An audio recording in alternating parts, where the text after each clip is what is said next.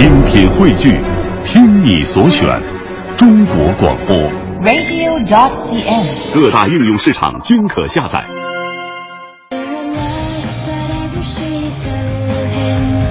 好，现在是北京时间七点零二分，欢迎您继续锁定 FM 一零六点六。啊啊啊！嗯，我今天这个最开始的时候有点过于亢奋了啊，把嗓子给劈了一下。首先，这时段为您送上的快乐早点到，各位好，我是大明。所以说，什么时候啊，一定要给自己留一个度，一定要掌握好这个度，你不能太强，也不能过于收的太弱。这就好像什么呢？好像我们的婚姻一样啊。最开始的今天至理名言，先给大家讲一个大道理。什么大道理呢？就是跟这个婚姻有关系。大哲学家苏格拉底曾经用麦穗儿的道理来讲述过什么是婚姻，婚姻当中择偶的这个度应该是什么。希望呢，我们的这个大哲学家能够给大家一点点的启发。他说，婚姻呢就像在麦子地里边挑麦穗儿，你只能选一个，而且呢你不能回头。那很多人的表现是不一样的啊，有的人呢看到一个比较大的麦穗儿，哎，立马挑走了。但是后来走着走着，他就发现更大的了，哎呦，这抓心挠肝的后悔呀、那有的人呢，属于那种一直等待，我一定要挑一个最大的，啊，结果一直等等等，走啊走啊走啊走，看到比较大的，摘不摘呢？摘了以后后边还有更大怎么办？也别摘了，结果不小心走出去了，两手空空啊。那有的人呢是经过精心的比较，不性急也不好高骛远。哎，走到一个差不多的地方，觉得行了，就就就这吧，啊，挑到一个合适的拿走了。后来遇到更大的也不后悔，毕竟自己曾经认真选择过，觉得这玩意儿也挺适合自己就行，够用就行，要什么自行车，对不对？所以这个故事呢，告诉你一个道理：没有一个选择是尽善尽美的，最重要的是你如何经营。婚姻是如此，其实人生啊也是一样。所以呢，不用为了曾经的错过而悔恨。也不必为现在的得不到而苦恼，只要好好的活，就能够活得精彩。这就是今天送给各位的至理名言。啊，说这么多呀，最主要是想把表达就是收音机前有着那种有听众啊，一直在调台换频率找喜欢听的节目，啊，听到一个舒服的声音，听两秒钟，然后再换下一个台。换啥换呢？就留这儿吧。我们节目刚开始听可能不那不是那么好听，但只要你多听几次吧。你就适应了。正在为您直播的是快乐早点到，希望我们的节目能够给您带来快乐。好，接下来让我们有请黄欢带来今天的头条置顶。头条置顶，头条置顶。昨天，中国国务院总理李克强在米兰会见了越南总理阮晋勇，并表示要妥善处理和管控好海上分歧。近日，教育部与 NBA 签署了战略合作协议，国务院副总理刘延东见证了整个签约过程。国内油价今天将迎来六连跌，最大降幅超过每吨三百元。今天晚上开始，京津冀地区将要迎来持续三天的雾霾，十月二十一号下一场冷空气前将会来救场。北京至莫斯科将建成跨国高铁，花费也许会达到一点五万亿元。国家统计局党组启动了二零一四年的第二批巡视工作。今天凌晨，苹果在加州召开新品发布会，正式发布了 iPad Air 二和 iPad Mini 三平板电脑。巴西大选的最新民意调查出炉了，数据显示反对党的候选人占据了优势。本周末，中超联赛将迎来第二十八轮争夺，恒大本轮客场挑战贵州。如果广州恒大本轮继续拉大和北京国安的积分差距，恒大将在十九号就提前完成四连冠。早上好，我是大明。早上好，我是黄欢。睁眼睛就开心，特别开心。又怎么、啊？一个是周五啊，周末下了节目，我就可以 哈哈，这个好好的小周末了是吧？啊、对对，小周末啊。还有一个呢？还有一个就是现在很多开车朋友就特别关注，嗯，呃，今天。今天这个很多朋友说，哎我，车没油了，车没油了，今天不加油，我要是等，我要等憋着。周周六晚上我去加，为什么呢？因为我们刚才在这个头条置顶当中听到这样的消息，这个国内的成品油价格呀，哎，将会出现这个几年内的最大跌幅，六连跌吧，六连跌了啊啊！其实刚刚说的一个数据，说最大降幅超过每吨三百块钱啊，但是还有一个更加直观的数据，就是这一跌会跌到三年前的油价，三年前的油价一夜跌回三年前。嚯！这所以呢，咱们今天呢，其实就来这个数一数，因为你要说现在什么物价呀、什么房价、乱七八糟的价在涨啊，都是在涨的。嗯大家伙儿提到这个涨价就头疼，所有价都涨，就是工资不涨。其实呢，现在我们身边也有很多东西，慢慢的正在往下跌啊，啊。所以说，嗯想想跌，呃，不是，想想，嗨，往下掉。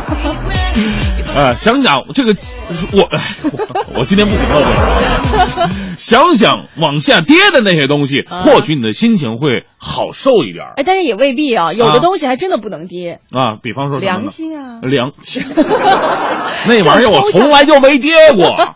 什么是良心？就除了这个之外呢，其实生活当中还有很多东西啊，都是啊人都不不希望跌的。比如说关于任何美好的，嗯关于任何正直善良的东西，大家都不希望它往下跌。啊，这个黄欢也不希望自己的身高往下跌。到了年龄了，它自动缩水，有什么办法呀？你说说。哎，真的，啊人小时候外婆老跟我说，她说你别看我现在身高只有一米六啊，我啊身高最高的时候是一米六六。我说你为什么这六公分去哪儿了？她说都是缩了。啊，缩了，真的，很多这个到了可能四十多岁、三四十岁的女性补钙还真挺重要的。挺重要哈。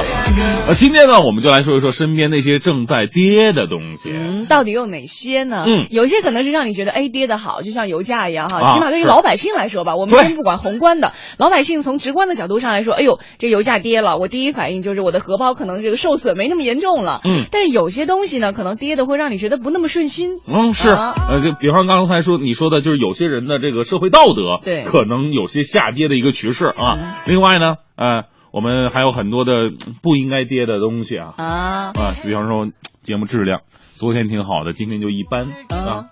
所以我们快乐咱频道不会出现这样的问题。绕回来了，我说我们每天都一般，不是不是那个每天都很好。绕回来了啊！我们嗯在节目当中今天就跟大家聊一聊啊，嗯就是今天是因为油价的事儿，我们就想起来了，说生活当中呢有很多东西，呃，有点此消彼长的，这个涨了，那个就跌了，这个嗯跌了，那个又涨了。那你的生活当中什么涨了，什么跌了？嗯啊，在对你的生活有些什么样的影响，都可以在我们节目当中来说一说啊。哎微信平台仍然是文艺之声。继续为您带来今天的大明的新闻联播。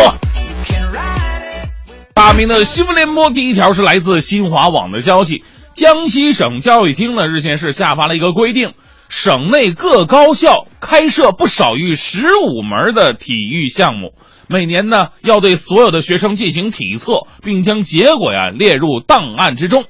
毕业生体测成绩不足五十分的，你不能毕业，你只能按结业处理啊。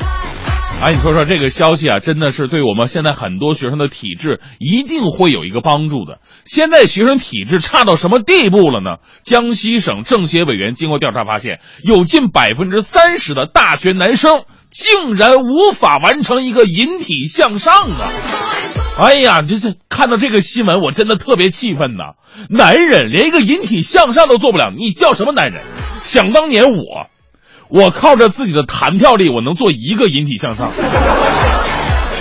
这当年就使劲往上窜一下子，哎呀，上去了，第二个做不出来了。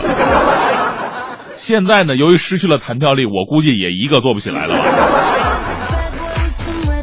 呃，中学阶段的体育课都不给上，现在跳出来抓体质呢？其实有的时候我们应该反思一下自己，抓体质是没有错的，但是首先能不能先还给我们体育课呢？不合格还要让孩子们买单，有点残忍了。现在学生们的素质呢，已经接近到惨不忍睹了。你像我们以前我们学校的时候，还有那种什么三千米的赛跑啊，还有一些更长距离的。我记得我我最多的时候，我看过学校里边有五千米的，一万米那是专业运动员了嘛。但是现在呢，很多学校说我为了避免学生们出事儿啊，我取消了三千米、五千米，甚至一些激烈的运动。不能踢球，不能打篮球。学校操场都是草皮，特别漂亮，哎，都是领导参观时候用的。平时得拿篮子维护起来。哎，我跟你说，不许上操场啊！也希望我们的孩子们的身体能够真正的得到改善。接下来呢，我们来认识一群不服老的老人。来自重庆晨报的消息，为了冲刺今年的羊年春节晚会，重庆有十二位花样奶奶要集体整容。这群会跳爵士、芭蕾、肚皮舞的奶奶们呢，平均年龄达到五十八岁，还真的是奶奶级的人物了。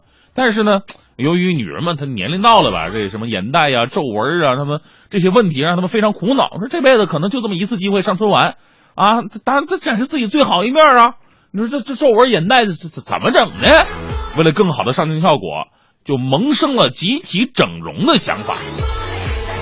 就是奶奶们也挺蛮拼的哈，我特别想跟奶奶们说，你们想过吗？你们整容之后，你们以后再坐公交车可能没人让座了。个人的看法哈，什么季节观什么景，什么时令赏什么花，什么年岁喝什么样的酒，什么样的男人找什么样的他。凡事呢要顺其自然，这才是完整和自然嘛。不整容也挺好。另外，你这节目就说花样奶奶跳的，你整的一个水波，就是流光水滑上去了，这是花样奶奶吗？奶奶没有，只剩花样了。来自扬子晚报的一个消息哈，近日呢，广州有一辆公交车上啊出现了奇葩的一幕，有一个青年把公交车的拉环当成了吊环，双脚悬空耍起了体操。这一幕，我相信很多的。呃，咱们上学那个时候经常干这种事儿啊，看着那两个就特别像吊环。小的时候崇拜什么李小双啊、李宁啊，想在上面来个十字支撑什么的。小时候行啊，你说你多大了，你还玩这个呀？然后呢，这个公交车的司机当然不干了。你说你那么重的体重，对不对？你再把那拉环拉坏了怎么办呢？多次劝阻，结果呢，那男的不听。于是这司机非常生气，一脚急刹呀。由于刹车过猛。车上几名乘客当场摔倒，并且受伤。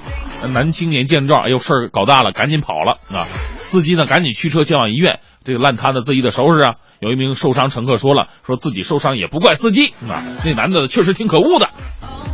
而我想对那个练体操的男同志说啊，你有这样爱好和这样的毅力，你去练体操为国争光多好！你在公交车上横横横是横横踢竖竖飞脚的，你出事就跑，你算什么英雄好汉呢？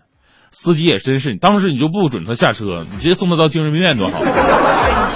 当然了，我们说这事儿啊，这司机大哥呢，应该是占主要责任的。毕竟呢，您呢掌握着一车人的人身安全，您生气归生气，但是呢，应该用安全稳妥的方法来解决问题。哪怕你把车停到马路边上啊，打着双闪，你跟那男的去照亮照亮。最后呢，我们再来认识一位笨贼。啊，这贼有多笨呢？来自央视的消息，日前呢，天津警方啊抓获了一名企图盗窃 ATM 机的男子。这个监控录像显示啊，这哥们真的是一点技术含量都没有。他为了打开这 ATM 机，丧心病狂啊，使出了浑身解数，拿砖头砸，拿火烧，找来路边栏杆铁管，又砸又撬，最终呢，只收获了几张打印出来的那个白纸。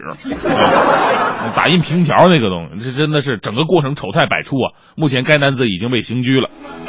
其实我想，该男子在实施犯罪的时候，心里边一定非常痛苦。他在想：哎呀，世界上最遥远的距离，不是生与死，也不是我爱你而你却不知道，而是我跟富翁的距离只隔着一层铁皮，但是我怎么够也够不到。其实不光是盗窃 ATM 机啊，任何试图投机取巧、获得天降横财的违法行为都是难于上青天的。就算你得手了，也有一天会遭到报应的。勤劳致富才是王道。我们快乐早点到呢，希望每一个朋友在获得快乐的同时，都能够走上人生真正的幸福之路。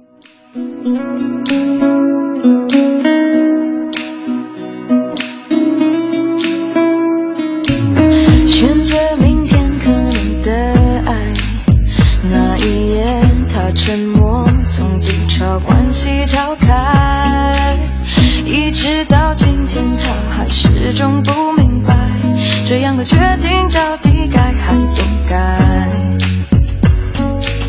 还记得那夜的悲哀，忍住泪，关上门，你故作坚强离开。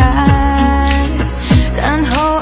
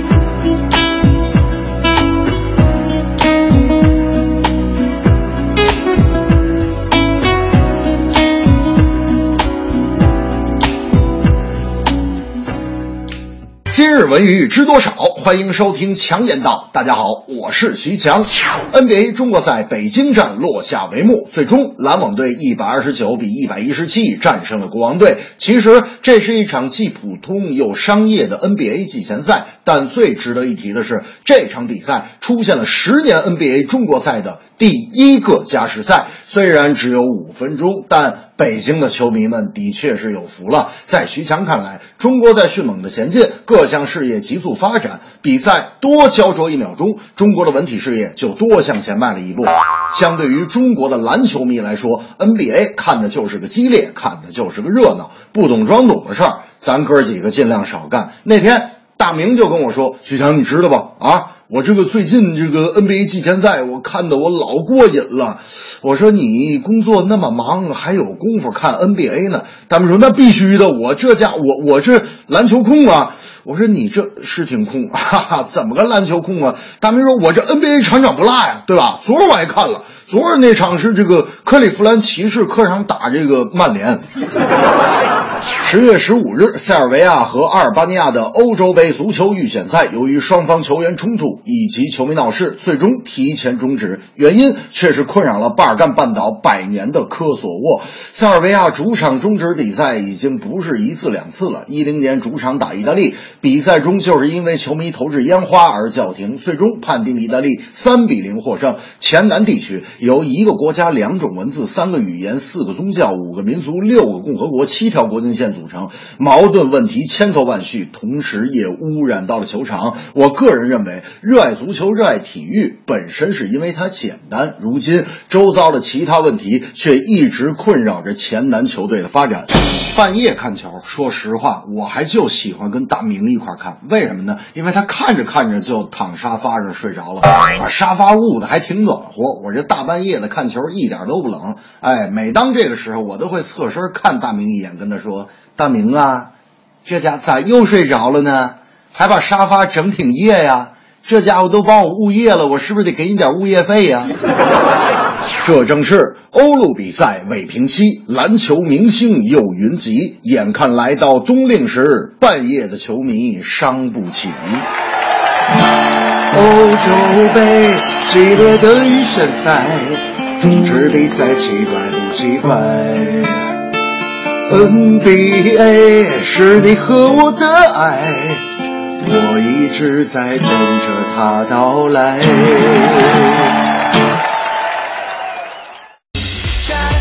哎，说到身边什么涨了，什么跌了啊，哎。很多朋友啊都有着自己的一些看法、啊。哎，我扫了一眼，大部分都是什么跟工资有关呐、跟嗯。股票有关呐、你看很多人说到的哈，比如说啊、那个叫做大元说啊。我的生活质量上升了，但是我的股票跌了。啊啊。还有这个严学习说了，欢欢，我的爱情涨了，开车的次数跌了，哎，这什么意思啊？什么叫爱情涨了？就是两个人更加相爱了，哦，嗯，关系特别好了。开车次数跌了，应该是实在是没有开车的必要了，因为可能速度还没有自己走得快呢。我还真不那么觉得，我想可能是他的这个车啊就被女朋友给蹭走了。嗨，行，被被蹭走也是好事儿，没让你天天车接车送已经很好了，把你当个纯司机来使用。就是你反一面想，其实会好很多啊。嗯，来看一下这个呃，还有这个生活呃，申东说了，在我的生活当中呢，活儿涨了，但是工资跌了，干活的数多了。哦但是拿到的钱少了，这个有点奇怪了，不是应该活儿应该跟你的工资成正比吗？是吧？对呀、现在不是讲究什么绩效工资吗？对呀、可能有的还是计件工资吧。嗯 来看一下哈，这个还有朋友就大元就是说股票跌了，非常的不开心。嗯然后冯贵军说工资涨了，生活质量跌了，涨幅没有跑赢 CPI，我也不开心。啊，呃，这个王波说说工作这三年啊，不断增长的是体重，嗯挣的钱也在慢慢增长，但是呢，时间少了，时间跌了，总觉得嗯自己永远是那么那么的忙碌。哎呀，时间都去哪儿了呢？嗯还看杰说太悲催了。昨天单位领导开会说要扣我们四成的工资，为什么？强制入股我们单位，啊，就把你的工资转化为股份了。问题是这不是应该是这个好事儿啊自愿的？他可能对，应该是自愿的，首先。对啊但我觉得入股公司也挺好的呀。那你就跟着公司那可能这公司已经跌了八年了，是吧？休息以供了，已经啊！今天我们在节目当中互动话题和你一起说到的是这些年来啊，在你的生活里什么涨了，什么跌了，嗯你为什么涨而高兴，为什么跌而忧患呢？我们在节目当中呢和大家一起来聊，编辑微信到文艺之声。欢迎收听海洋的快乐生活。大家好，我是海洋。跟海洋相恋三年的女友要跟他分手，海洋决定找他问个明白。女友伸出左手，撩起袖子，露出手表，对海洋说你看，秒针动得多快，绝对没有一丝误差。：“当时我突然明白了什么，很失落的说：‘你是说，就算指针回到原点，但已经不是昨天了吗？’女朋友把手缩回去，鄙视的对我说。”切，这是百达翡丽，你永远都买不起给我。为了爱孤军奋斗，早就吃够了爱情的苦，在爱中。一零六六听天下，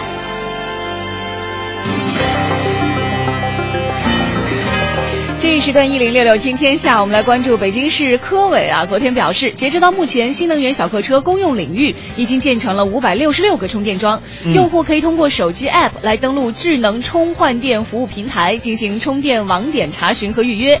在年内呢，机场、火车站以及公共停车场、高速公路服务区等等公共场所将会配建一千个快速充电桩。嗯，北京市科委介绍，继九月五号个人纯电动小客车上牌数量达到一千辆之后呢，仅过去四十多天的时间，近日呢，北京纯电动小客车已经达到两千辆了。而已经建成的全部充电网点可以实现该 APP 的互联网地图上实施查询导航。对，现在大家都知道这个电动汽车哈，可能在新能源的节约方面呢、嗯会比较的好。对但是最早的那一批买这个新能源小车的朋友，可能会觉得有一些不方便。比如说，啊我把车买回去了，我把车停在我们家小区的这个停车场。对于是呢，就还真的有车主啊，去跟物业商量说，哎，我我都是吧支持国家的这个节约能源了，是能不能给我去安装一个充电桩？嗯但是物业就以各种方式就是推诿啊，或者怎么样，就觉得说，哎，也不能一个小区只为你一个人服对务啊。对对对，你看我这个也很困难啊之类的，所以当时很多人说，哎呀，你看你买新能源车，你还得具备自己有一个别墅，自己有一个单独的车库才方便。是，其实以后啊，这个电动能源车应该是我们汽车发展的一个主流方向了。对毕竟它可以还给我们真正的一片蓝天和白云。嗯那我相信在未来的不久啊，这个电动车这个上牌的难度应该是不亚于我们现在摇号的一个难度了。我希望到以后都不要有什么摇号这样的事儿了，都节约能源了，还摇什么号呀？来看一下，在首个国家扶贫日来临之际呢，中国扶贫基金会向社会发出“饥饿二十四”全民公益活动的倡议书，邀请参与者二十四小时不进食，体验饥饿，以表达对贫困弱势群体的关注。这个活动引发了很多的争议啊，有人说它是作秀，那有很多人表示不理解为什么要举办这一类的活动。比如说，有网友就说了，说好像我们不吃饭省下来的钱就可以解决贫困问题似的，并且称呢对方只是借机炒作，体验饥饿不如让吃不上饭的孩子来体验一天温饱。嗯，对此呢，中国扶贫基金会秘书长刘文奎在昨天表示，饥饿二十四小时啊是中国扶贫基金会的一个公益尝试。发起该活动的初衷啊，并非是为了募捐，而是以新的方式让更多的人来关注贫困。他说，有关注就有力量，有就有摆脱贫困的办法。刘文奎强调，饥饿二十四小时只是一种形式，不能以影响身体健康作为代价。嗯。再来看一下地铁、公交票价调整方案公布之后，有一款叫做“自测地铁涨价后交通成本提高多少”的软件呢，近段时间在朋友圈也是比较红。其实大家除了关注这个票交通花销之外，对一卡通的计价功能和使用情况也真的是非常的关心。那现在呢，有相关部门表示了，一卡通。呃，在设计时的时候就已经预留分段计价功能，不需要升级就可以继续使用了。包括一卡通迷你卡在内也是这样的。嗯，而市面上流行的一卡通迷你卡呢，与普通市政一卡通只是外观上有所区别，其同样具备分段计价的功能。票改之后呢，是无需换卡的。呃，另外呢，目前网上除了一卡通天猫旗舰店所售的迷你卡，确保。为正版迷你卡之外呢，其他网店所售卖的均不能保证其渠道的正规性。因此呢，建议市民朋友啊，在购买迷你卡时候呢，选择正规渠道，比方说地铁站内的报刊亭，这个肯定是保真的了。对，再来关注一场比赛啊，WTA 年终总决赛将要在十月二十号开战了，而 WTA 也公布了年终总决赛的日程安排。值得一提的是呢，尽管李娜在九月份宣布了退役，但是依然会以明星嘉宾的身份亮相总决赛的舞台。除了参加官方安排的采访，还要接受 W WTA 的致敬和送别。对于中国球迷呢，李娜的退役无法征战总决赛，确实是一个莫大的遗憾。但是在双打争夺上呢，我们依然可以看到彭帅的身影，期待他能够卫冕成功吧。呃，更为重要的是什么呢？李娜将会在总决赛的舞台上再次亮相，接受采访也好，啊，接受总决赛球迷的膜拜也罢，中国一姐的影响力之大，可见一斑呢。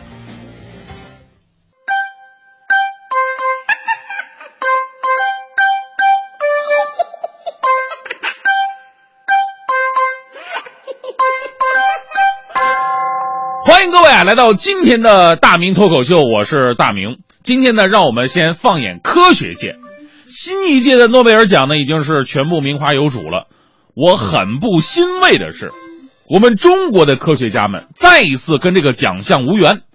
自从这个奖项设立以来呢，我们来看一下，最大的赢家是德国人，人口只有区区八千两百万的德国人拿走了诺贝尔从开始到现在一半以上的奖，而反观我们十三亿中国人。只有上次莫言拿了一次文学奖，有人说这么对比啊，这脸丢大了。我说这有什么丢脸的？我跟你说这已经算好的了。你如果把诺贝尔奖换成世界杯，那才叫惨呢，知道吗？八千二百万的德国人已经拿过四届世界杯的冠军了，而十三亿的中国现在想打进世界杯，难度跟打进欧洲杯没什么区别。所以呢，有人说说德国是发明家的国度。每一个名牌产品生产的流程是这样的：由德国人发明，再由美国人产品化，然后由英国人投资，接下来法国人名牌化，由意大利人设计包装，由日本人成功使其高性能或者小型化，然后由咱们中国人大量生产。等一切的一切全部都 OK 了，这时候韩国人说：“这是我们的。”现在呢，有种观念啊，说咱们中国人呢缺乏创造力。其实我特别不认同这句话。今天的节目我就要告诉各位，咱们中国才是世界第一的发明王国。同学们，你们还记得四大发明吗？那是我们改变世界的贡献呢。四大发明说出来振聋发聩。麻将、骰子、牌呃，什么不是啊？啊，赌桌四大发明，哈哈，对，呃，应该是造纸术、指南针、火药、活字印刷术，说出来都是我们的骄傲啊。而如果你认为我们中国只有这点点的贡献，你就错了。除此之外，中国伟大的发明数不胜数。瓷器是世界上最伟大发明之一，被称为中国的第五大发明。而在距今五六千年之前，新石器时期的中期，中国还开始了养蚕、取丝、织绸。到了商代，丝绸的生产已经初具规模。而钻井技术呢，也是中国人最早发明的。在四川，当时为了开采丰富的深层的盐卤，盐井的深度逐步的加深。北宋年间的钻井技术最深可以达到三百多米了。你们只知道中国人发明的筷子，却不知道西方人用的叉子其实也是我们发明的。根据考古材料，公元前两千四百到公元前一千九百年这期间，中国人已经使用骨叉了。这表明中国使用叉子远远要比筷子还要早。后来应该是觉得使叉子吃饭没什么难度，所以才用筷子。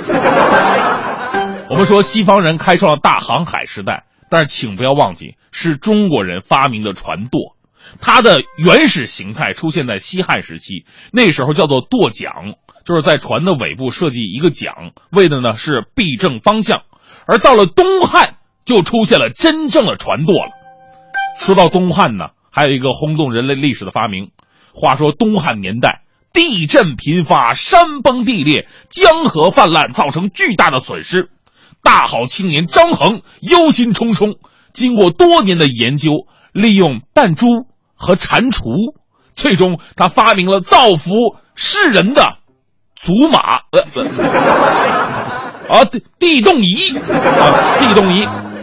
中国人伟大的发明和发现呢，实在是数不胜数。从原始社会帮助人类站上食物链顶端的火、石器和弓箭，到认识大千世界的奇书《太初历》《水经注》《南方草木状》；从陶冶情操的文房四宝，到不可理喻的女人裹脚。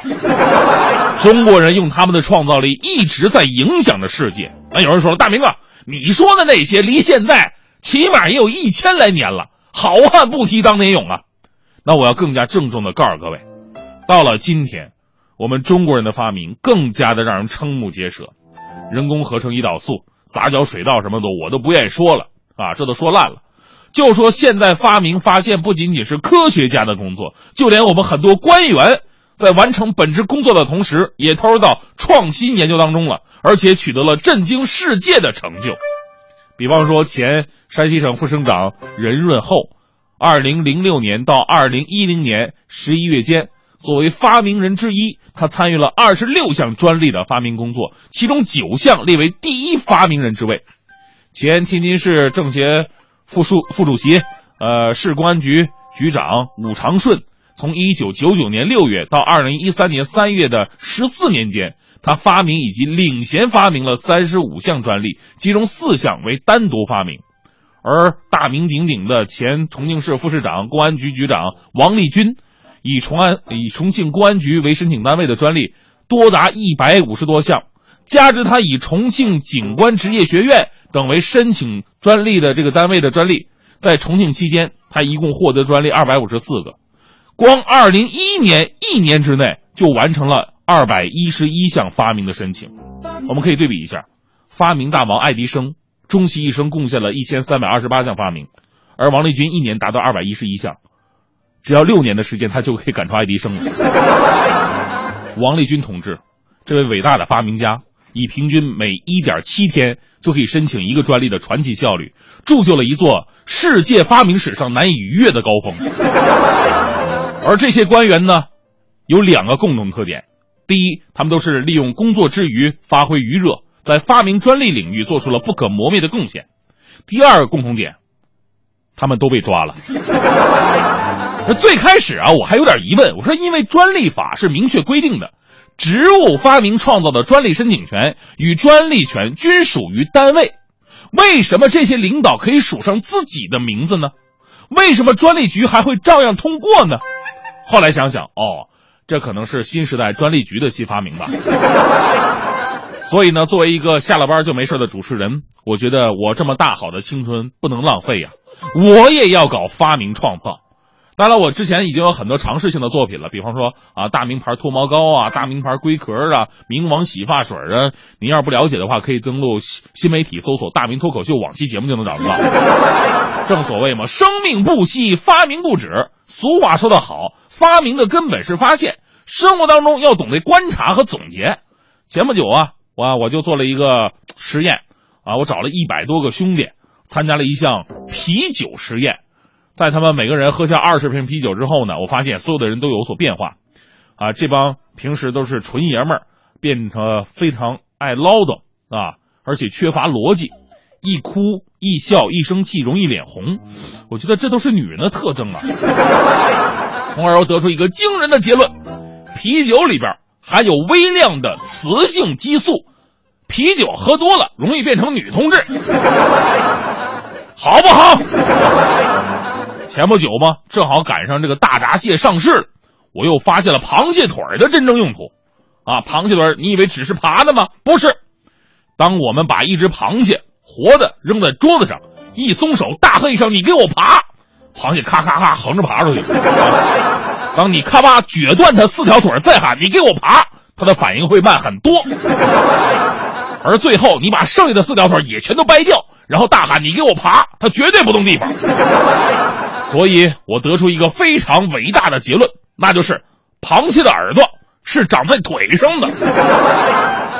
哎呀，当时我把这个理论呢跟我很多朋友都说了，朋友们都感叹呢，说大明啊，螃蟹的耳朵是不是长腿上？我们没发现，但是我们却发现了一个更为惊人的新的现象，那就是原来这个世界上有种人的屁股是长在脖子上的。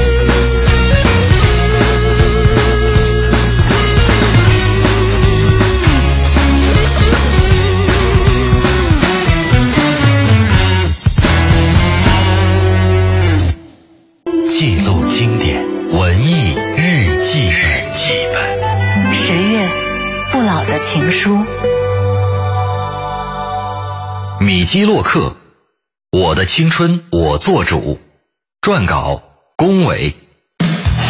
青春正好的年纪，他是风流倜傥的王子，也是充满叛逆的坏小孩。八十年代最性感的男人，电影世界已经向他敞开了大门，功成名就似乎唾手可得。但是他却将大好前程弃之一旁，走上擂台，成为了一名拳击手。现实从来不会为任性买单，他被对手打得惨不忍睹，甚至毁容。英俊的相貌不在，后悔了，想再去拍电影了。可即使他整容四次，努力付出，那扇曾经对他打开的门也纹丝不动。是的，这就是生活，比电影更加精彩。这位肆意妄为的演员叫米基洛克，尽管生活惨淡，甚至快要养活不了自己心爱的狗，这个男人却始终像一个孩子，固执、自我，不愿改变。或许只有米基洛克自己知道，电影、人生，他都没有放弃，他只是在等着一个证明自己的机会。二零零八年，这个机会来了。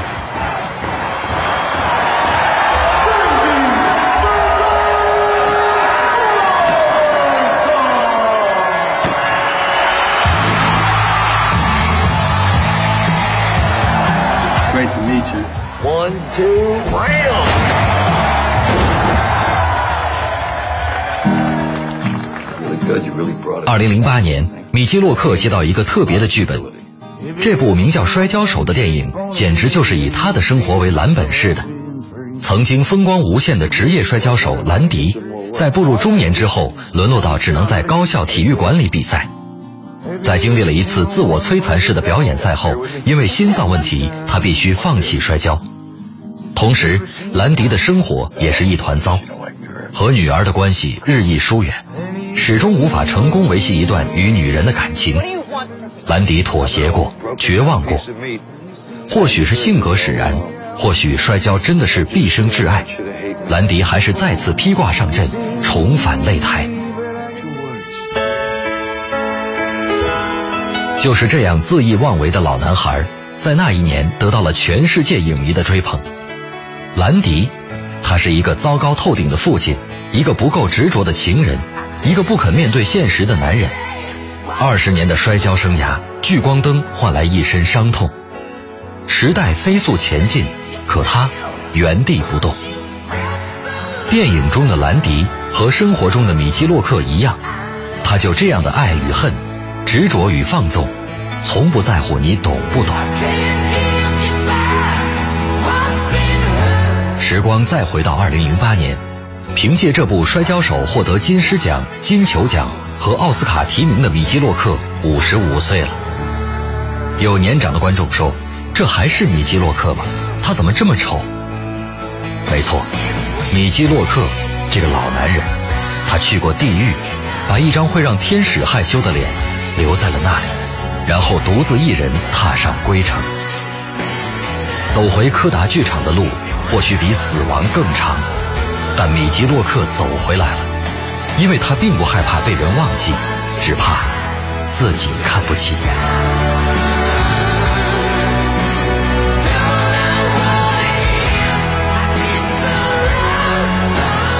这一时段一零六六听天下，我们先来关注一下，据北京冬奥申委的介绍，将在严格遵守国际奥委会关于申办城市相关规定的基础之上，公开征集北京二零二二年冬奥会申办口号。征集面向全社会热爱奥林匹克运动、支持和关心北京张家口申办2022年冬奥会，并愿意积极参与申办口号征集的专业人士、团体和普通民众。是的，口号征集的投稿截止日期呢是北京时间今年十一月二十一号十六点整。征集作品可以通过北京冬奥申委官方网站在线提交，也可以通过北京冬奥申委。指定邮箱和普通邮递方式来提交。嗯，大家可以来关注一下这件事情。另外，历时四年之久、备受关注的三六零诉腾讯垄断一案，昨天在最高人民法院二审落判了。最高院认为，腾讯公司的行为不构成反垄断法所禁止的滥用市场支配地位行为，故驳回奇虎三六零的上诉，维持原判。来自业内专家的表示啊，这次判决结果呢，并非一个简单的休止符，而是对整个中国互联网未来发展起到了非常重要的标杆意义，为业内的各种竞争乱象进一步划定了清晰的法律界限。好，再来关注一下历时两年休整的大钟寺古钟博物馆，昨天开始重新开门迎客了。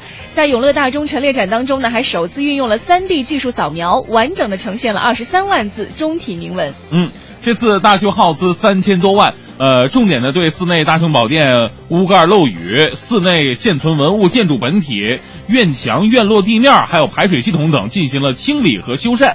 博物馆改造后的展览陈列呢，分为十大主题，通过四百件的文物，向观众呈现了一部完整的古钟发展史。嗯，再来看一下和吃有关的，又到了吃螃蟹的时候了。嗯但是市民马先生就反映啊，本以为戴防伪戒指的阳澄湖大闸蟹肯定是正宗的，可是我发现网上啊，竟然有卖防伪戒指的，到底这个防伪防不防呢？哎，近段时间的阳澄湖大闸蟹的防伪指环盗版货在网上热销了，让很多杂牌蟹变成了名牌蟹。商家无奈提高技术，推出了微信扫一扫防伪码，而且每个码呢扫一次就失效了，以防有冒牌货多次使用同一个防伪码。哎，是，所以说现在这很多东西山寨到一定就级级别了哈。以前我们说山寨个物品还有可能，现在连这个连这个防伪的标志都能够这个山寨出来，你说这个防伪多是是一件多么讽刺的事儿啊！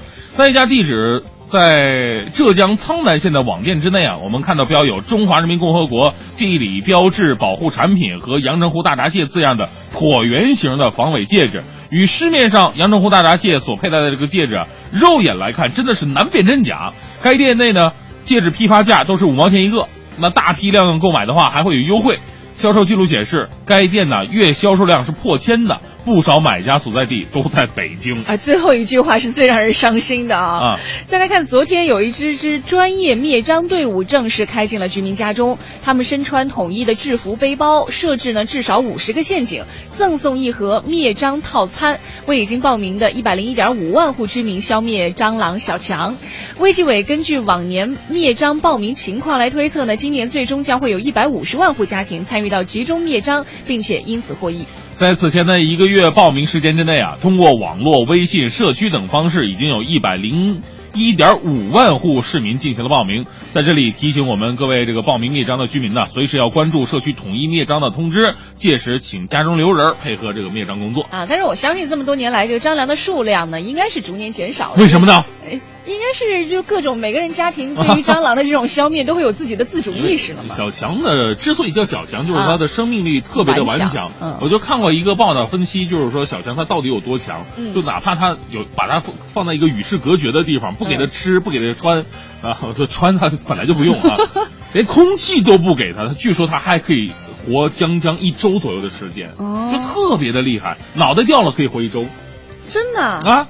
啊。这我还真没有去去了解过，但是我印象当中，我对于小强的认识就是大和小的认识。那小的时候住平房，然后南方比较潮湿嘛，南方那玩意儿比较大，对，巨大的一蟑螂，我这可能有十来公分。啊哎，真的，吓死！不可能，不可能！真的真的就十十公分，这是不是十公分？绝对有这么大。你吧，这个，这你我是一个工科的女孩，你不能对那个十公分都没有一个准确的认识。真的有差就差不多吧，十公分。完了以后，那个蟑螂，南方的蟑螂那还带飞是天牛，嗯绝对不是蟑螂，那我认识，最起码啊。的就是，完了以后那个蟑螂还在飞，啊就你可能你远远看见它在两米之外，哎呦那个蟑螂，你正准备准准准准把鞋脱了要拍死他。你准备转身找奶奶或者找妈妈说，哎呀那个蟑螂，我以为你正要转身拿东西就抄东西就上去了，就敢。妈妈 奶奶，不是那种小，就住平房的时候，啊。他找他们就正要找家里人说，哎呦那有个蟑螂，赶紧灭了吧。在你转身的一瞬间，你可以看到一个黑色东西，呼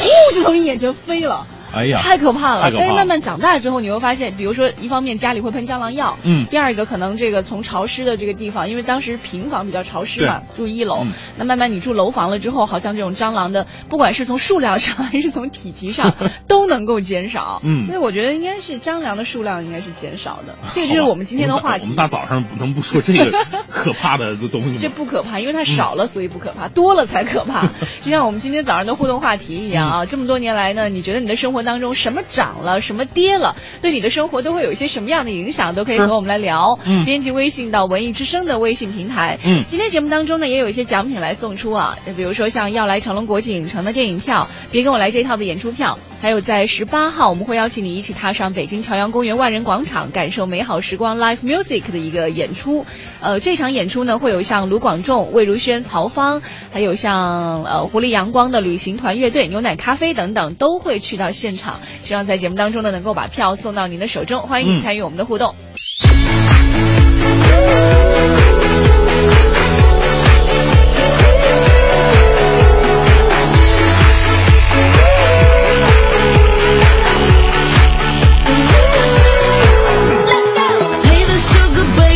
是北京时间八点十一分，回到我们的快乐早点到啊！接下来呢是大明的新闻联播。首先来关注一条来自人民网的消息，让人哭笑不得呀。近日呢，在湖南娄底呢有一处新建城市建设道路施工现场，哎，这是施工呢，突然挖着挖着，哎，发现不对，哎，发现了一座古墓啊！施工队伍跟文物工作人员呢，立马到现场啊来挖掘。心想这个在这里发现了文物，发现了古墓，呵 呵会不会大发一笔呢？结果是什么呢？让人大跌眼镜啊！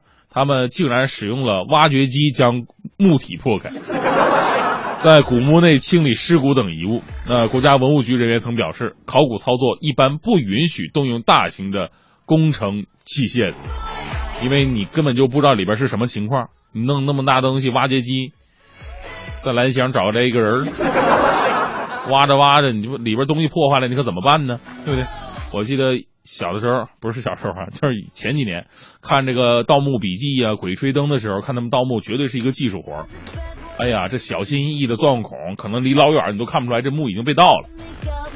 这问题，这个怎么这么这么颠覆我世界观呢？这个，所以呢，真相是什么？咱们国家的考古水平确实是有待提高，路还很长。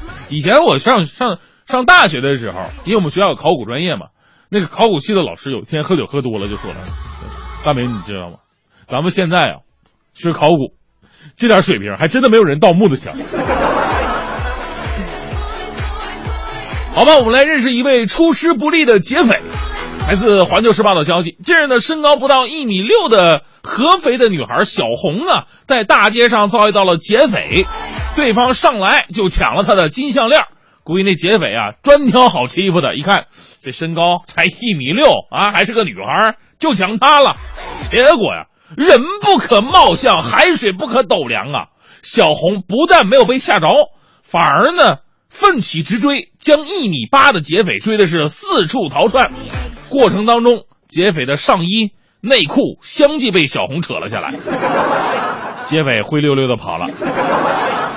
这名劫匪日前已经是被东莞警方抓获了。劫匪表示，抢小红这次啊是他实施的第一次抢劫，我也看出来了。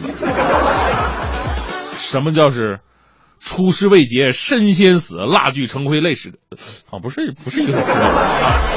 总之，女人是一种特别神奇的生物，你永远不知道她们看上去弱小的身体之内蕴藏着怎样巨大的能量。比方说这位小红。比方说我们的欢神，开玩笑哈，希望这次犯罪过程当中狼狈又悲惨的经历啊，能够把这位劫匪唤醒，出狱之后呢，好好做人吧。来自钱江晚报的消息，浙江平阳水头镇呢有一家大排档，最近发生了一件奇事，饭店里边看似毫不相干的两桌客人，忽然是大打出手，店里边被砸得一塌糊涂啊！这还不算。真正令人窍绝的是什么呢？他们打着打着，居然一起逃走了。哎呀，这老板正在看热闹呢。哎呦，这打的这这血丝呼啦，这，哎呀，这这太狠了！哎，别走啊，你们！哎，回来！加起来一千多块钱的饭钱，一分钱都没结。民警调查之后发现了，哈，这是普通的打架吗？不是，两桌人是一伙的，这么做目的就是为了逃单。事发之后呢，民警在一家 KTV 将这一伙人呢全部抓获了。这还是一群惯犯，同样的伎俩呢，他们曾经在其他的大排档都使用过。哎，我就在想，你们都是从横店出来的吧？啊，为了吃顿霸王餐，你们还真是蛮拼的啊！作为表演界的资深人士，我友情提醒各位一句：做戏要做足。如果你们再分出一拨人来扮演警察，边打边被抓，店主连警都不会报，这样不就完美了吗？我怎么能教唆呢？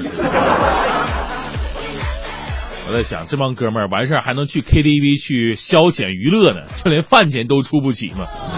好吧，最后的正能量呢，来自一位小贩儿啊，在山东省临沂市有一个特殊的肉铺，小有名气。这肉铺不是说这肉特别好啊，店主特别大方，要一斤给五斤那种，不是因为这个出名的，而是这个这个肉贩子的文化气质。我们平时提到肉贩，想到的是什么呢？张飞啊，郑屠啊这样的人，但这个肉贩非常的有文化色彩，一边是肉案呃肉案，上面放着肉和菜刀。另外一边呢，非常争气的放着文房四宝、笔墨纸砚。这家肉铺的老板的名字啊，就有这个书法家的气质，叫做范敬增，酷爱书法，摆摊卖猪肉十三年了啊，一边卖猪肉一边练书法，在当地是小有名气的书法家呀。今年四月份，他的作品呢还曾入围展览。哎呀，有句话说得好嘛，能文不能武，乾坤一腐儒。能武不能文，天涯一粗人啊！真正能与上得厅堂、下得厨房的好女人相匹配的，也只有这位能文能武、能泼墨、武能杀猪的好汉了。大哥，你是绝对的人才，估计这摊子过年的生意特别好啊！这边大哥，给我切两个两斤猪肉，要屁股那一块啊，后胸啊！大哥，那个买两斤肉能不能赠副对联什么的？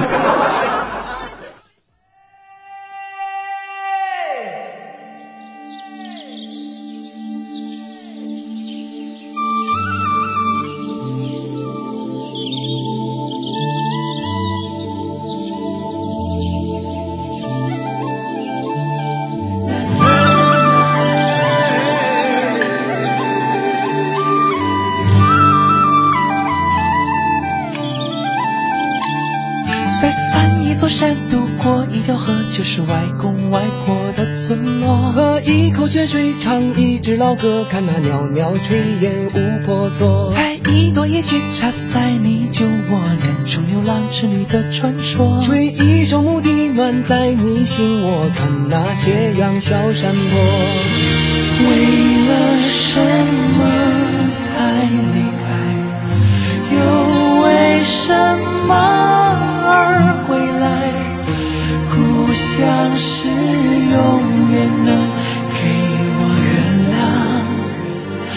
胸怀。要走几个路，犯过几个错，才明白自己想要的太多。要恨几个人，伤过几次心，才了解为了爱要怎么做。一座城市又一个城市，才知道流浪的路多颠簸。一次成功又一次坎坷，才懂得陶渊明先生的快乐。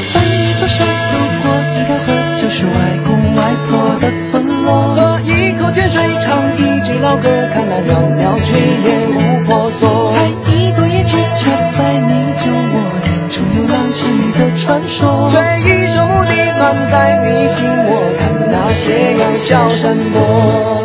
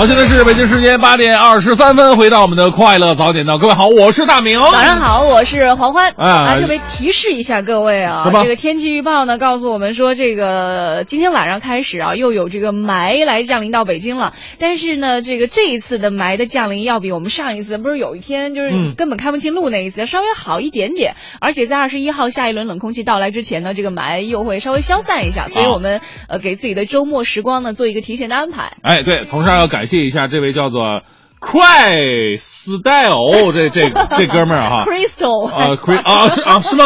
对呀、啊，这个不好意思，咋没逗你呢。对他刚才不是我没逗，我真不认识这。我们有点默契行吗？他刚才给我这个指正了一下哈，这个呃说我刚脱口秀呢有一块说的不太准确哦啊，他说专利的发明人和权利人是两个概念，任何法律都没有也不能剥夺发明人署名的权利，包括职务发明。你看，听快乐早点到的听众真的都是真的是，哎呀行行都有专家是吧？啊，我说是这么欠的，不是不是。我们能不能统一一下认识啊，好吧，好吧。其实我特别感谢这位听众对我们的指正啊，因为我不毕竟不是搞这个专业的，只嗯是之前呢就是查了一下资料，可能查的不是那么完全。另外就是自己心里边也带气，知道吗？啊因为带气对以前就是经常，因为咱们也经常做好稿评奖啊，对不对？嗯然后呢，你会发现第一轮的时候，呃，你这评奖作品当中第一个署名的是你一个人，啊，进入第二轮了，变成好几个人，身边的人莫名出现出现在你身边这不。是应该的吗？啊因为你不可能任何一个事情都是一个人功劳嘛。是，到最后最可怕的是，跟你八竿子打不着的一个人，就是排在你前面了。最终获奖的时候，你变成了署名到最后一个人。这都是挺正常的事儿。好，北京时间的八点二十五分啊，嗯我们继续回来今天的互动话题。你的生活当中这几年啊，什么东西多了，什么东西少了？哎比如说刚刚提到雾霾，好像雾霾在北京这两年多了，但是风沙少了。哎，风沙少了，哎，对不对？对我之前到北京之前，很多人说：“哎呦，戴头纱呀，嗯丝巾多带一些。”我说：“干嘛呀？就是用来防风沙的，然后又好看那时候北京最。流行唱的歌，你是风儿，我是沙。整个北京城都是风沙哈。但哎是说实话，这个风沙少了，这个风沙好像就更加细化了，变成雾霾了嘛，对不对？哎，我们再来看一下微信平台上还有朋友说到哈，这关于多和少的事儿。呃，呃，刘小猪说了，这些年呢，除了工资的购买力跌了，什么东西的价格都在涨。嗯我们家呀就在朝阳公园门门口，这个周六单位组织出游，不能陪老公，想要一张美好时光演唱会的票送给老公，啊啊回头我们的编辑呢会和我就怕老公晚上出去玩？这都要管一下。周六我跟你说，老公啊，你必须在这个地方出现，到时候给我拍张照片啊，要左手捂住右边眼睛。你这一招真的教坏了很多人。我后来在朋友圈上我看到，怎么很多人都是用这一招？来，肖邦的中指说，呃，说了，说长的是年龄，降的是欲望。啊，就是你有这种感受吗？真的是这样。嗯想年轻的时候吧，就是总想，哎，我今天好不容易放个假，我要到哪玩到哪玩儿，就啊玩不够。什么都想尝试。啊，到现在呢，你说我有的时候我东西写的写完也挺早，节目准备完了，晚上八点多没什么事儿啊。干嘛呢？之前想的好，去个酒吧坐一坐吧。结果那天我真的是，我到酒吧门口就死活进不去，为什么人太多是吗？不一个人没有，就觉得太没意思了。我为什么要去酒吧呢？为什么不在家家待着呢？想喝酒家里也有，想喝茶家里也有。当然了，想泡呃 也没那想法了。现在 没，你现在连想法都 真真的我没有真的是年龄太大了啊。好，我们来看一看下这个狼爸爸说了啊，听文艺之声的频率涨了，嗯听其他节目的频率跌了这好事儿啊！啊，说明你这个品味啊、文化素质真的是越来越高。来看一下哈，寂寞嗯梧桐说，年龄长了，脾气也偷偷的长了，嗯身体状况呢却在不断的跌啊，冷静啊，气大伤身啊，这很像你昨天说到的一个哈，就每生一次气，不管这个气是为自己还是为别人，其实都会折几几秒钟的寿。对，你说这得修炼多长时间才能修炼回来啊？对，啊，K K 说了，说油价涨了，工资相对跌了。嗯其实油价还跌了。就这几年，呃，从明天、明天、明天早上、明啊天凌晨不是就开始跌了吗？，对一跌说跌回三年前嘛。年前。当然了，跟这个最开始我们认识这个油价的价格可能还有一定的差距。对包括国外的油价，很多朋友说这个到国外，比方说去迪拜的话，你会颠覆你世界观，你会觉得水里水有。你要买瓶水的话，可能七八块钱一瓶；要油的话，可也也就两三块钱。哎，再来看一下哈，我们在微信平台上还有朋友说了，小海你干什么呀？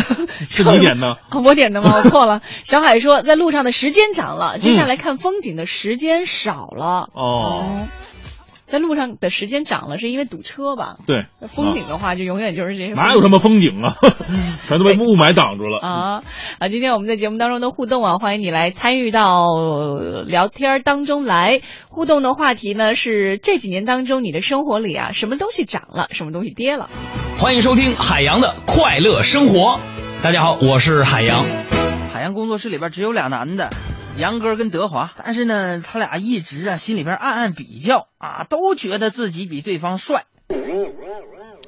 这天呢，杨哥就对德华说了：“兄弟，啊外面人啊都说咱俩不团结，这样式的吧，咱俩玩个游戏，就是我夸你一句，你夸我一句。”德华说：“行啊，你先说吧。”嗯，说我说兄弟，你真帅。德华顿时脸就红了，打量我一下说：“哥，你眼光真好。”我不介意这些，朋友们，太好遭人嫉妒是不是？太差让人瞧不起。忠厚的人家说你傻，精明点的人家呢说你奸诈，冷淡了大家说你这个傲，热情的说你没谱。走在前头挨闷棍，走在后头没有份儿，这是啥呢？这就是现实。六六听天下。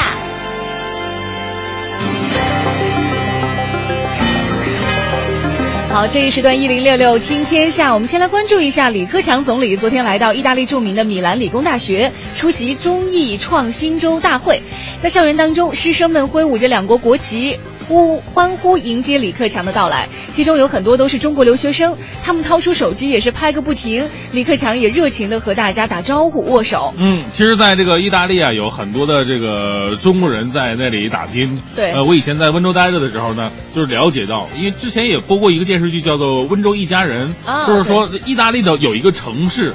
中国人甚至要比意大利人还要的多。对，很多中国人到了某一个城市，国外的某一个城市当中，会集中在一个区域里生活。对对，扎堆儿，然后有的时候就会，甚至是农村包围城市了，已经 那种感觉，人特别特别的多。据说当地的警察，别的不会。可以不会，你一定要会中文，否则你这个当地的治安都没法治理。哎，再来看一下，包括著名影星乔治·克鲁尼的新婚妻子阿麦勒·克鲁尼在内的三名英国律师，近日在瑞典说啊，他们将向希腊政府提供法律咨询，争取让大英博物馆归还本属于雅典卫城的大理石雕塑。嗯，雅典卫城修建于公元前五世纪。及古希腊建筑与雕塑艺术之大成。十九世纪初呢，英国外交官埃尔金伯爵呢，从土耳其奥斯曼帝国统治下的希腊拿到当局的当然是一个带引号的许可，将大概一半的卫城雕塑切割下来并运回到英国。随后，英国政府呢将这些石雕收购了，作为大英博物馆的馆藏展出。从一九八二年起，希腊就一直要求英国归还这些石雕，但是遭到了英国的拒绝。嗯。再来看一下，西班牙患埃博拉女护士的家属啊，代表向记者透露说，女护士罗梅罗已经能够起身了，而且和她的丈夫通话有十多分钟，目前的状态呢非常令人鼓舞。医生指出，罗梅罗度过十五天治疗关键期，意味着她被治愈的可能性大大增加。这名家属代表说，罗梅罗的情况是越来越稳定了，她已经长撑到了现在，呃，就是个胜利。他还指出。呃，前天晚间呢，这个罗梅罗已经能够起身喝一些流质的食物，并与丈夫通了十分钟的电话。电话当中呢，罗梅罗的丈夫问她，如果治愈之后是否还要照顾埃博拉患者时，罗梅罗回答说：“当然要，现在我已经有抗体了。”嗯，日本兵库县警方近日是逮捕了三名涉嫌倒卖纸尿裤的中国男子。报道说，三人二零零九年以厨师身份抵达日本，但是却一直从事大量购买纸尿裤的工作。目前，三人呢都否认犯罪嫌疑。据警方介绍呢，三人自二零零九年开始前往日本多家药店购买纸尿裤。多的时候呢，一人每天辗转于二十家店铺，可以购得一百八十包，呃，每包呢五十到一百片左右。嗯，据日本婴幼儿用品销售公司介绍，从几年前开始啊，就有中国顾客大量购买纸尿裤的现象发生。曾有顾客对店铺说了，说想买可以装满一个货船集装箱的纸尿裤。啊，而且现在很多家长啊，就为什么说女人和孩子的钱最好赚，就是尤其是孩子啊，就是现在你看那么多大人，六个大人对着一个孩子，都希望把最好的东西给孩子，不管你是进口的，是哪个国家来的，价格有多贵，都愿意去掏钱，所以也就有了就是刚刚这个什么想买可以装一个货船集装箱的纸尿裤的。所以其实想一想啊，这个往往往阳光的方面想一想，真的是感恩一下自己的父母，因为小的时候咱们哪有什么尿布这种东西啊，就是那种我们叫那个戒指。是吧？哦，尿你们叫戒子是吧？对对对，然后呢，家长完全是靠手洗一点一点的，对对，还特别的感动嗯，感恩节马上就到了，我们要做一期这个专题、是吧？是。来看一下，韩国为外国游客特设的观光警察已经在首尔明洞景区工作了一年左右。这一年期间呢，观光警察为外国游客解决了旅游咨询等等各种各样的难题，大约有四点六万件。嗯，惩治了包括打车和包车服务当中的非法营业现象等等，违法乱纪案件有一千六百多个。嗯，据悉呢，韩国警察厅和文化部还计划在首尔明洞、呃弘毅大学附近，还有釜山光复洞一带呢著名景点增设观光警察和咨询中心。好，北京时间的八点三十八分，这里是由一果生鲜独家冠名播出的《快乐早点到》，继续和你一起来听到的是娓娓道来。快乐早点到，给生活加点到，朋友们大家好，我是吕伟，欢迎收听今天的娓娓道来。今天的娓娓道来主题是上海国际艺术节今天开幕了。从今天开始，为期一个月的二零一四第十九届上海国际艺术节将会在上海大剧院上演开幕大戏。在这个期间，包括中国国家话剧院的新创舞台剧田沁鑫执导的《山楂树之恋》，越剧。甄嬛全本小提琴演奏家郑金河的音乐会，以及来自加拿大儿童舞台剧《好饿的毛毛虫》等众多华优秀剧目将会陆续在上海的舞台上亮相。备受关注的就是今晚全球首演的上海音乐学院编排的原创中国歌剧《一江春水》。来听听歌剧主演之一的青年歌唱家廖昌永透露的创作想法。这个演出是十月十七号在上海国际艺术节开幕演出。这个戏其实根据四十年代的一个上海的一个老电影《一江春水向东流》改编的这么一个戏，讲了一个一个战争，日本侵略中国这个抗日战争，这个战争给给这个国家和给这个国家的所有的家庭所带来的这么一个苦难。这个男主角的张忠忠良，他从一个抗日的这么一个热血的一个青年，到后来经历过战争，到了重庆大后方，完了之后在八年的抗战跟家里失去联系之后，到后来他生活开始慢慢变好，完了之后到最后他怎么腐化堕落的这么一个过程。那当然这个里边和他和三个他的这个女人之间的一个故事，他的原配夫人于素芬。到后来的这个上海的一个交际花，这个王丽珍和这个王丽珍的表姐何文艳三个女人这个这个当中的一个爱恨情仇。那当然到最后，这三个女人同时在一天在他面前都死掉，给我们带来很多的这样的一些思考了。呃，特别是在当代这个和平的社会，第一，我想这个我们的这个和平社会、和谐社会，这个我们其实来的很不容易的。第二个就是，无论在什么样的一种生活的这种情况下，其实保持我们的这种道德的标准，我们的这种思想的那种标准，其实还是非常重要的。特别是面对金钱、面对权力、面对色欲，对吧？面面对这些时候，我们一定要有定力。那么，除了在上海大剧院带来开幕演出之外呢，今天上午剧目将亮相艺术节主题论坛及交易会。廖昌永表示，期待在未来不仅可以在全国巡演，而且希望能够借此走向国际舞台。今年是在上海大剧院演，然后明年会到呃国家大剧院，还有计划到武汉、到重庆、到深圳。现在也是跟国外的一些剧院、演出机构在一起联系，那么也希望这些戏能够到到国外去进行演出。近期来讲，是希望把我们这个中国艺术歌曲的这个一个梳理整理完毕。呃，这个可能需要有一点时间。另外一个就是我们的这个上海三部曲，这三部曲就是这个《一江春水》是第一部，那么接下去还有《家》和《日出》。马上来关注的是同样在今晚要演出的剧目，台湾地区云门舞集作品《松烟》，将在上海东方文化艺术中心上演。这是著名的舞蹈家林怀民《行草三部曲》中的第二部。二零零一年，林怀民将书法美学融入到了舞蹈，做了初步尝试，于是创作了《行草》。什么叫看得懂？舞蹈不是给的，舞蹈是一个感觉。刚刚我们讲了半天，关于书法的事情都是呃助兴的东西。松烟这样的舞，原本一样拿到南部的乡间去演的。一样是两三万人很开心的看着，那你不能说对美的追求或对美的评断，北京人或者北大毕业就比较了不起。陕北的那些大娘剪纸怎么剪的这么好？她在落剪的时候，她难道没有一个标准？她心里面有自己的标准，觉得这样漂亮那样漂亮，所以全是一个看舞的经验，每一个人都不一样。本届国际艺术节还有活动推出“艺术天空”演出板块、青年艺术创想周、陕西文化周、加拿大文化周、无锡分会上以及一批节中节活动。今天的内容就是这些，明天见了。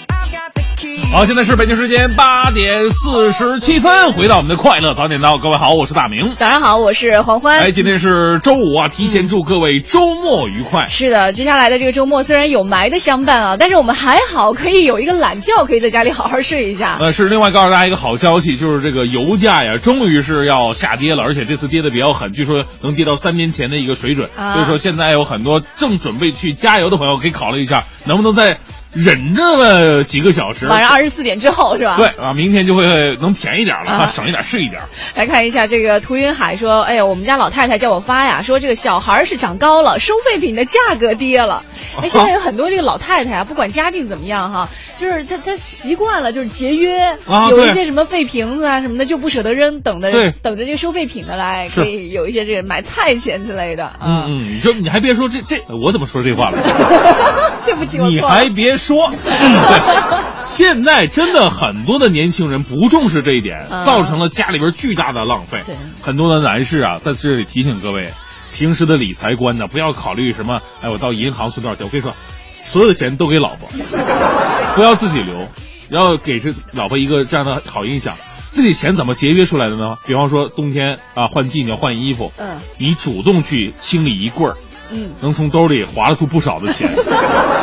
主动的去买菜，嗯，货比三家，跟老婆报，老婆这个黄瓜一块二，其实呢你找到一个八毛钱的，赚差价四毛，主动的去打扫房间，地板缝里能抠出几毛钱来，对不对？这样。你拯救了一大批北京男人，富裕就靠这一条了。啊，来看一下哈，这个微信平台上还有朋友说，糙人老张说了，说哎呦酒量涨了，能凑一起喝酒的朋友却少了。哎呀这因为大家都忙，北京都堵，你要嗯约在一块儿呢也特别的不容易。而且说实话，现在很多的人呢，就是那种好朋友，年轻的时候在一起吆五喝六喝酒，对，现在再聚到一起喝茶，嗯啊有点感觉了是吧？对，已经不会说往自己的身体没有必要再拼下去了。嗯，也不愿意去灌一些垃圾进去哈。是你说到垃圾的话，这刚给我们发来一张图片，咱们这个嗯说吗？说啊，这里发了一张图片哈，拍了一下是 GP RV 五八三的一辆小面包车。嗯呃，这个应该是在这个城市快速通道上开的一辆的这个车哈。嗯他说这辆车在北二环路一直在扔垃圾。啊。我不知道这辆车的司机朋友在不在听这个广播哈，不管嗯在不在吧，就是下次希望这样的事情不要发生。我们希望今天你看聊的话题是说什么东西多了，什么东西少了。嗯。说实话，在城市当中啊，乱扔垃圾的真的少了，不要让自己成为这样的异类了？是是，如果说那个被拍下来的话，其实呢不太好，挺丢脸的。啊、对对对，呃，来看一下这个跳跳糖说，哎，没错，一点不瞎说，我也是听你们节目时间和频率，时间已经涨了，听其他台的大大下跌呀、此消彼长的事儿很正常。嗯啊，那就不要听别的别的台了嘛，对不对？这哪能控制呢？好，今天我们在节目当中和大家一起聊到的就是关于这个生活当中啊，什么东西涨了，什么东西跌了。嗯这个就像刚刚说到的哈，有涨有跌，这才是一个生活的对，平衡这个一定要。说一下，这一万、一万人他说了，儿子个子长了，但是我们之间的亲密度跌了，他有小秘密了。这不都是很正常哎，我问你个问题，就是你会看你孩子的日记吗？就是他孩子已经出去了，日记本就在桌子上放着，应该不会吧？你抬手就能把它翻开，然后你觉得，哎，最近我孩子有点不对劲儿，神神秘秘的，应该不会吧？因为我就在这种情况之下，你还不会吗？不是因为小时候我因为这个事儿跟我爸爸就是闹得非常严重，你知道，就是家里我的日记本儿锁着呢，结果被锁被撬了，然后被翻了哦日记本儿，所以那件事情是让我觉得非常痛心的一种事。痛心的一件是，其实如果说你作为家长，你角色转换一下，你的孩子最近确实有一些小秘密，但是他也不跟你说，你问他的时候，他的支支吾吾，嗯然后这个时候你发现他桌子上有个日记本，你看了以后，他绝对不会知道这种情况，你看不看？我想的应该是不会，但是没发生这个事儿，谁知道呢？是吧？所以说从这个事儿呢，得出你一个结论。看不看？我看呢，我跟你不一样啊，你不看是因为你不认字儿啊。你 真看吗？那万一被发现了，那更伤心，那隔阂更深了吗？不是？啊，今天我们跟大家说到的这个生活当中的涨和跌哈，未必就这么两个小时的时间，我们真的能够罗列出来。嗯但是如果你在上班路上没什么事儿又堵车的话呢，其实更真的可以好好想一想。嗯比如说还有一些我们没有提到的，就是你和周边的人的亲密度，哎到底是涨了还是跌了？你和自己的爱人和自己孩子陪孩子的时间是涨了还是跌了？嗯等等这些都可以让我们在路上有一个梳理自己情感的时间啊，嗯啊、有有更轻松的状态去迎接接下来这个小周末。而且这个周末的时候呢，大家伙儿可以更加的去做自己真正想要去做、应该去做的事儿了。是的。